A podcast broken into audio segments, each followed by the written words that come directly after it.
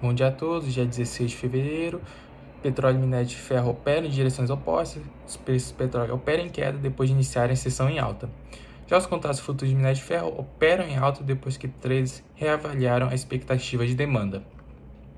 Ontem, o presidente do Banco Central Europeu reafirmou que os juros básicos na zona do euro serão elevados em 0,5 ponto percentual na reunião de março, e depois disso o BCE vai reavaliar as condições econômicas e financeiras, tornando as próximas decisões dependentes de dados econômicos. Assim, ela enfatiza que o compromisso do Banco Central Europeu é pela estabilidade de preços, que só será atingida com base nos juros em patamares elevados.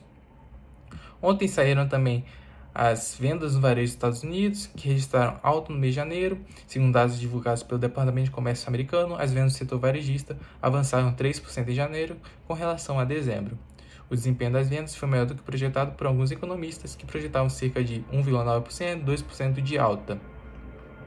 No Brasil, gestores da SPX Capital, da Verde e da JGP uh, defenderam que as metas de inflação devem ser revisadas para que sejam críveis.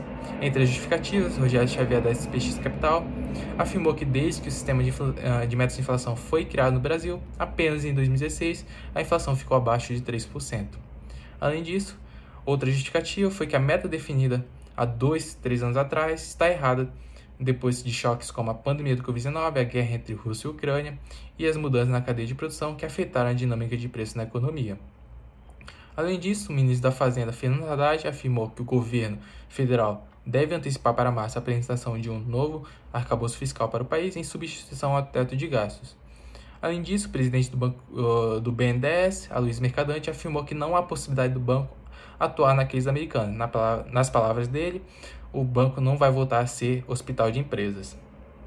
Por fim, ontem saiu o resultado da rede de atacarejo açaí, que apresentou um lucro líquido de 406 milhões, que representa uma queda de 23% se comparado em 2021. No entanto, o resultado considera efeitos não recorrentes em créditos tributários. Quando desconsiderados esses efeitos, o lucro líquido no trimestre teria subido 7,3% com relação ao quarto trimestre de 2021. Uh,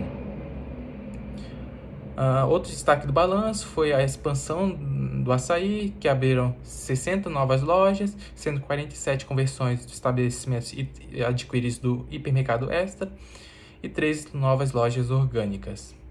Obrigado a todos e boa quinta-feira.